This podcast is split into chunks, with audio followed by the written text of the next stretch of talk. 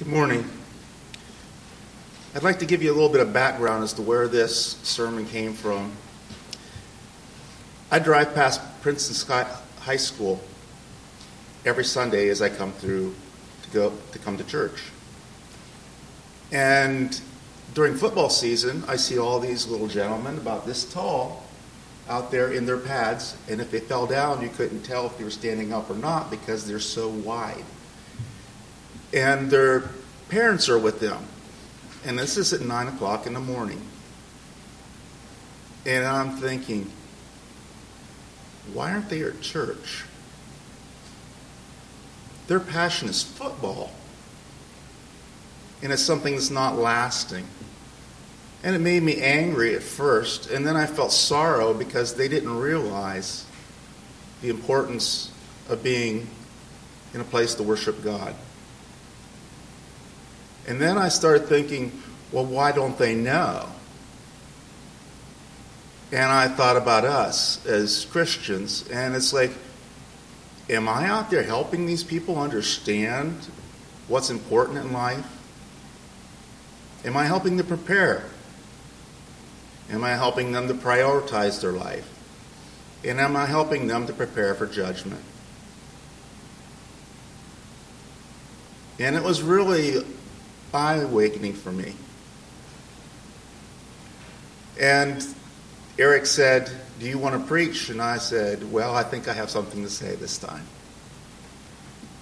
And that's where this lesson has come from.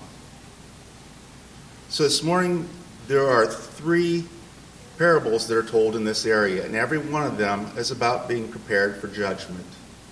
This is a parable of the fig tree, there's a parable of the ten virgins, there's also the parable of the talents. We'll be discussing the second one. It was read for us already, and I'd like to give a little bit of definitions before we actually go into the thoughts on this parable. The Jewish nation had a different tradition than what we do with marriage. They had their engagement where the mother and father of each family got together and they decided these two are going to be married. And they make arrangements for that. Whenever the time comes, they're betrothed. And it's almost a legal, well, it is a legal agreement between the two. Because if the husband dies, the woman is considered a widower, a widow. And if the um, they decide to divorce or not go through with it, it is actually considered a divorce. And that usually lasts about a year so the man can get things ready, and there are gifts that are exchanged at this time. And then on the wedding day, the groom gets all his family together, and they go and they fetch the wife. And they go to his, his uh, new house. Not to his father's house, but his new house. He's been preparing this whole time, this whole year. And they become one, and they become a family. So now we go to the parable of the ten virgins.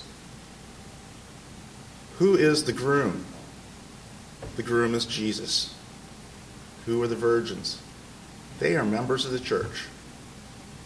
As it says, they are of the kingdom. What is the oil? The oil is holiness. So, with these things in mind, let's get into this parable. Then the kingdom of heaven will be likened unto ten virgins, which took their lamps and went forth to meet the bridegroom. And the five of them were wise, and five were foolish. They were foolish, the foolish took their lamps, and they had no oil with them.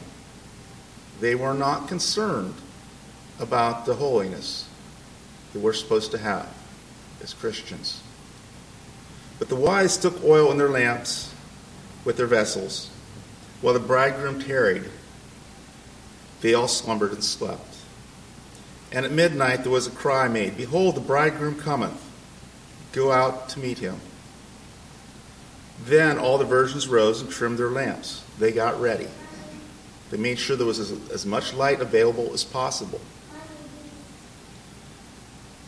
And the foolish said to the uh, wise, Give us of your oil, for our lamps have gone out. But the wise answered, saying, Not so, lest there be not enough for you and us, but rather go to them that sell and buy for yourselves. This tells me that I cannot do things to save you, and you can't do things to save me. It's my responsibility to have holiness in my life. I'm not going to be judged on what you do. You're not going to be judged on what I do. It's going to be your responsibility when the bridegroom comes. And while they went to buy, the bridegroom came. And they that were ready went with him to the marriage, and the door was shut. Afterward came also other virgins, saying, Lord, Lord, open to us. And he answered and said, Verily I say unto you, I know you not. Watch therefore, for ye know neither the day nor the hour that the Son of Man cometh. That door is going to be shut one day, and it's never going to be opened again. That's a sobering thought. We don't know that time, but we better have our oil ready. We better have that lamp trimmed. And if we don't, what happens? we're going to be locked out forever.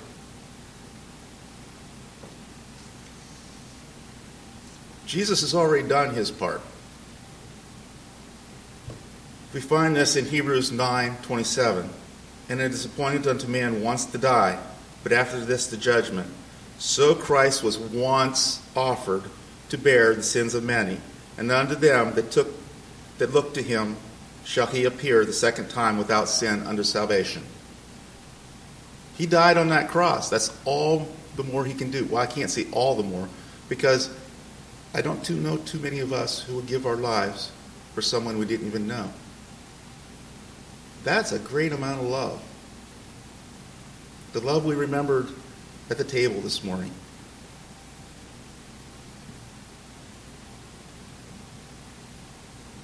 But what's all this? What are we looking forward to?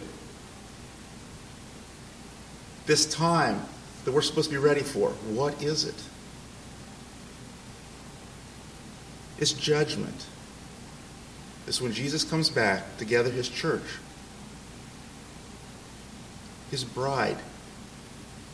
And no one wants a bride who decides to go out and cheat on her husband, who has no respect for her husband, who doesn't obey her husband. Nobody wants a bride like that. Why do we think God would want a bride like that? Let's go to Romans 2 5 through 11. But after thy hardness and impenitent heart, treasure up unto thyself wrath against the day of wrath and revelation of the righteous judgment of God, who will render to every man according to his deeds. To them who by patient countenance or continuance in well doing for glory and honor and immortality, eternal life. But unto them that are contentious and do not obey the truth, but obey unrighteousness, indignation, and wrath, tribulation and anguish upon every soul of man that doeth evil, for the Jew first and also to the Gentile. But glory, honor, and peace to every man that worketh to the Jew first and also to the Gentile. For there is no respect of persons with God. If you don't obey God, you're either in one corner or the other. We are actually storing up wrath for ourselves if we don't do what we're supposed to do. Think of the times whenever God judged people in the Old Testament, opening up the earth and swallowing them having fire come down and burn them up. Imagine having that stored up for you in judgment. That's a horrible thought. The only way around that, the only way through that, is through Jesus' blood. Let's turn to Revelation 20, verses 11 through 15. This talks about the book of life. We need to have our names written in the book of life. Then I saw a great white throne and him who sat upon it, from whose presence heaven and earth fled. And no place was found for them.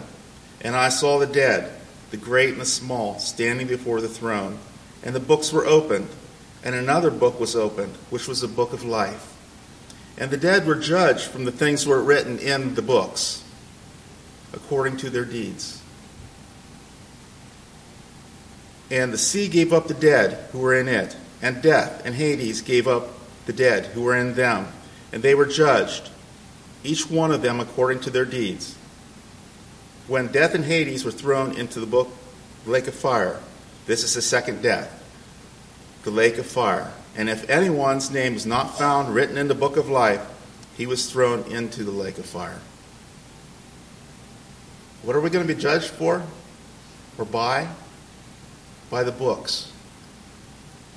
Isn't it ironic that Christians say, I am tired of preachers and people telling me to read my Bible? Well, if I were going to a test and I hadn't picked up the book and I expected to pass that test, what would you call me? Probably a fool. Because I wouldn't be able to pass that test no matter how hard I tried. Because I didn't know the material. We are going to be tested. And it's going to be out of our out of the books. The books is the Bible. And there's that third book. That's the book of life. I want my name written there. I don't want it scribbled out. I know at one point in my life it was scribbled out. And the hopelessness was horrible. So, what is our goal? Sure, we're going to be judged, but what is our goal? Revelation 21, verse 4. And he will wipe away every tear from their eyes, and there will be no longer any death. There will be no longer any mourning or crying or pain. The first things have passed away. Our life would be totally different. I want to go there. Doesn't that sound like a great place to be? No more crying, no more pain. And the older I get, the more I understand about pain. And I don't want to endure it forever. Let's turn to Matthew 24, verses 36 through 44. And why am I using so many Bible verses? That's because I'm sure I know what I'm saying is truth. This is what we're going to be judged by, so this is what we have to know. But about that day and hour, no one knows, not even the angels of heaven, nor the Son, but the Father alone. For the coming of man will be just like in the days of Noah. For as in those days before the flood, they were eating and drinking, marrying and giving in marriage, until the day that Noah entered the ark. And they did not understand until the flood came and took them all away. So will the coming of the man, Son of Man be. At that time, there will be two men in the field. One will be taken, and one will be left. Two women grinding at the mill. One will be taken, and one will be left. Therefore, be on the alert. How many times we heard that this morning? Be prepared. Be on the alert. For you do not know the day your Lord is coming. But be sure of this that if the head of the house had known that at what time of the night the thief was coming, he would have been on alert and would not have allowed his house to be broken into. For this reason, you must be ready as well, for the Son of Man is coming in an hour when you do not think he will. When you're doing that sin, oh, I have a few more minutes. It's okay. I'll be able to repent of this. I'll only do it once. That's whenever Jesus will come back. That's what the Bible says. When you're not the least prepared.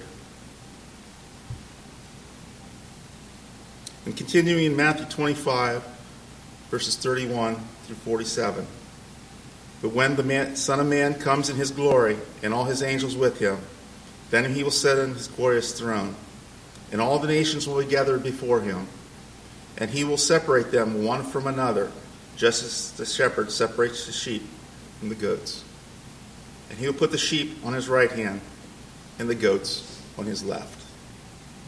Then the king will say to those on his right, Come, you who are blessed of my Father, inherit the kingdom prepared for you from the foundation of the world.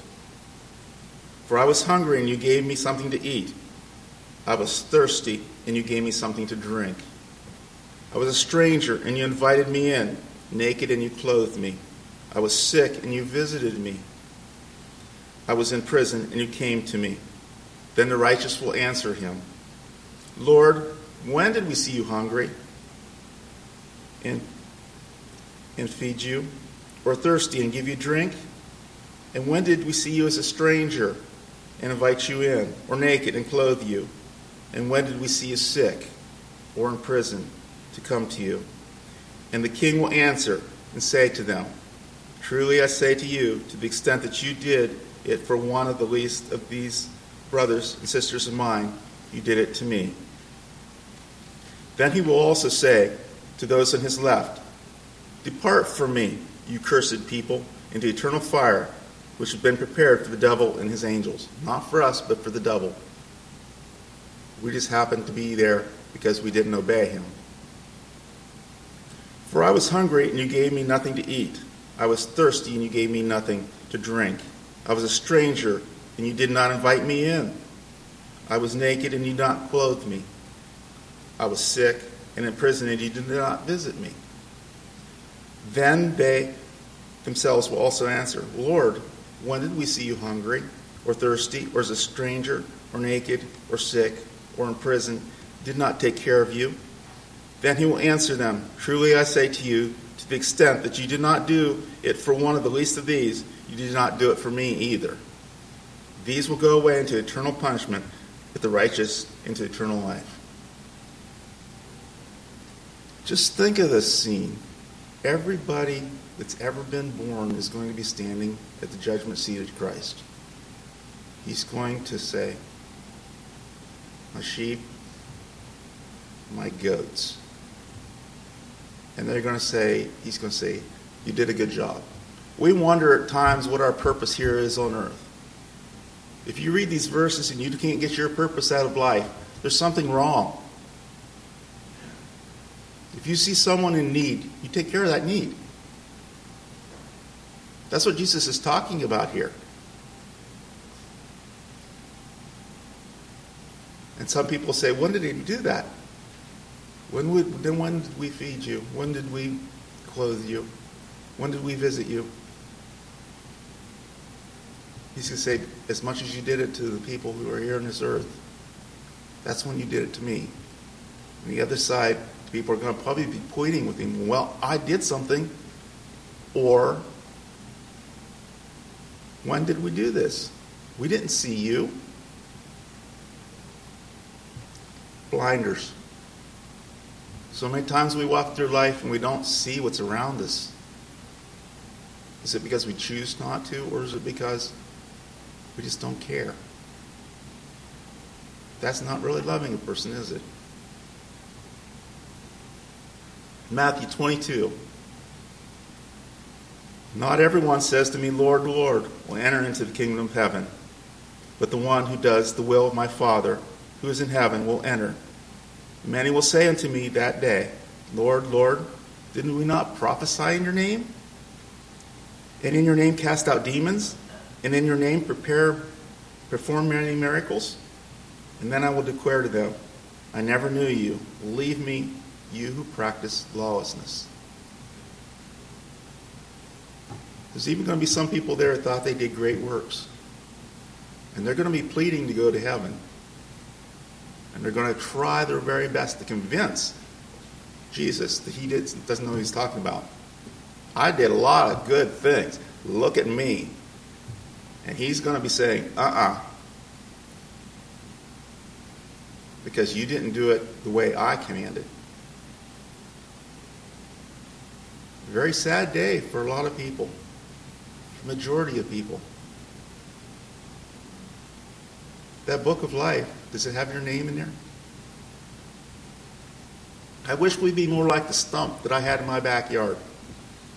The first year I moved down here, I had a tree that's growing by, by my house. And it was close to the foundation, and the guy who inspected said, You need to get rid of that tree. So we went out, the kids and wife and I, cut it down. We could only cut it down so far because it was growing in one of my fences.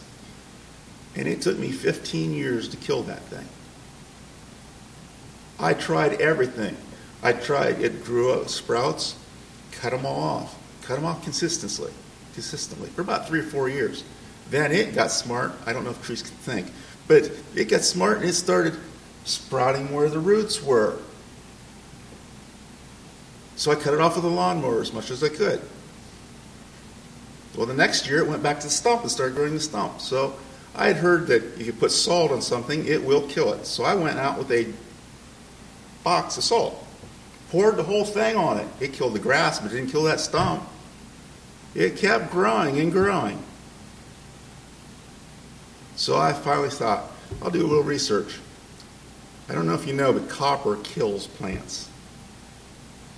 So I went out with a hammer and a copper nail, a couple of them, in fact. Hammered those nails in there. It was one year, and that tree was dead. I still have the remnants of the stump because it's grown into the, the fence. Why can't the church be like that? It'd be so hard to kill, be so hard to deplete. But know if we have one thing wrong, if the curtains aren't right or something happens within the building, we're the first one to say, I'm not happy here, I'm moving someplace else. We ought to be more like that stump. We should be growing. We should be so enthusiastic about keeping the stump alive. And I think this is what Jesus is saying whenever he says, I'm the vine and you the branches. If we're connected to that vine, it's going to be hard to kill us. But we're more intent like those little boys playing football. We'd rather play playing football on Sunday or out at the beach or name it, watching TV or sleeping in than what we are about being connected to the vine. In closing, I'd like to relate to you uh, YouTube. If you want to watch it, it's called Listen, Linda, Listen. Some of you people might have heard it. At first, I thought it was funny, and then it became irritating, and then it made me angry. It seems like I'm angry a lot. but the story goes there's a little boy, he's standing there arguing with his mother. And his mother found him in a cookie jar. He was not supposed to be in the cookie jar. This little boy's going, Listen, Linda, listen. And the, and the mom saying, You were not supposed to be in that cookie jar. And he says, You're not listening to me. Listen, Linda, listen. And then he starts off in these tangents. Oh, about talking about the table. He's talking about other things I couldn't really even understand. And then he starts blaming his cousin, Kevin. And his mom all this trying, time is trying to calmly talk to him, educate him on what he was supposed to be doing. And finally got to the point where she said, I'm going to beat your butt. And he goes, Listen, Linda, listen, you're not listening to me. Compare that to our spiritual life. How many times do we go to God and we say, Listen, God, listen, I need this, I need this. And he's saying, No, you're not listening to my word. You're not listening to me. Now listen. And we go, Listen, God, listen, I need this, I need it now. And he's, God's patient with us, and he says, You know, I'm going to have to discipline you. But still, yet, we come back with the same thing. We act like children and we expect to be treated like adults. This morning I've given you a lot to think about. Hopefully, it'll make a difference. John Maxwell, whenever he's giving his speeches, he says, I hope I get two, oh, to you. But he says, I've failed if I haven't made a difference in making you do things differently. Hopefully, God's word has done that this morning. It's not as though these things are not going to come to pass. If you were a person who gambled, you could gamble with 100% knowledge that this is going to happen. We are all going to die, and we're all going to be judged. And it all depends upon how we act here, what our deeds are, as to where we're going to go. And it's not going to be like, well, I have to go to work for eight hours and it's going to hurt. Or I'm going to have a broken bone and it's going to mend. This is forever. We don't even understand forever, but it's going to be forever. We have opportunity this morning to make things right so we can be with God forever. If you have a need this morning, or you've never known God and you want to become closer to Him through baptism, you have that opportunity this morning as we stand and as we sing.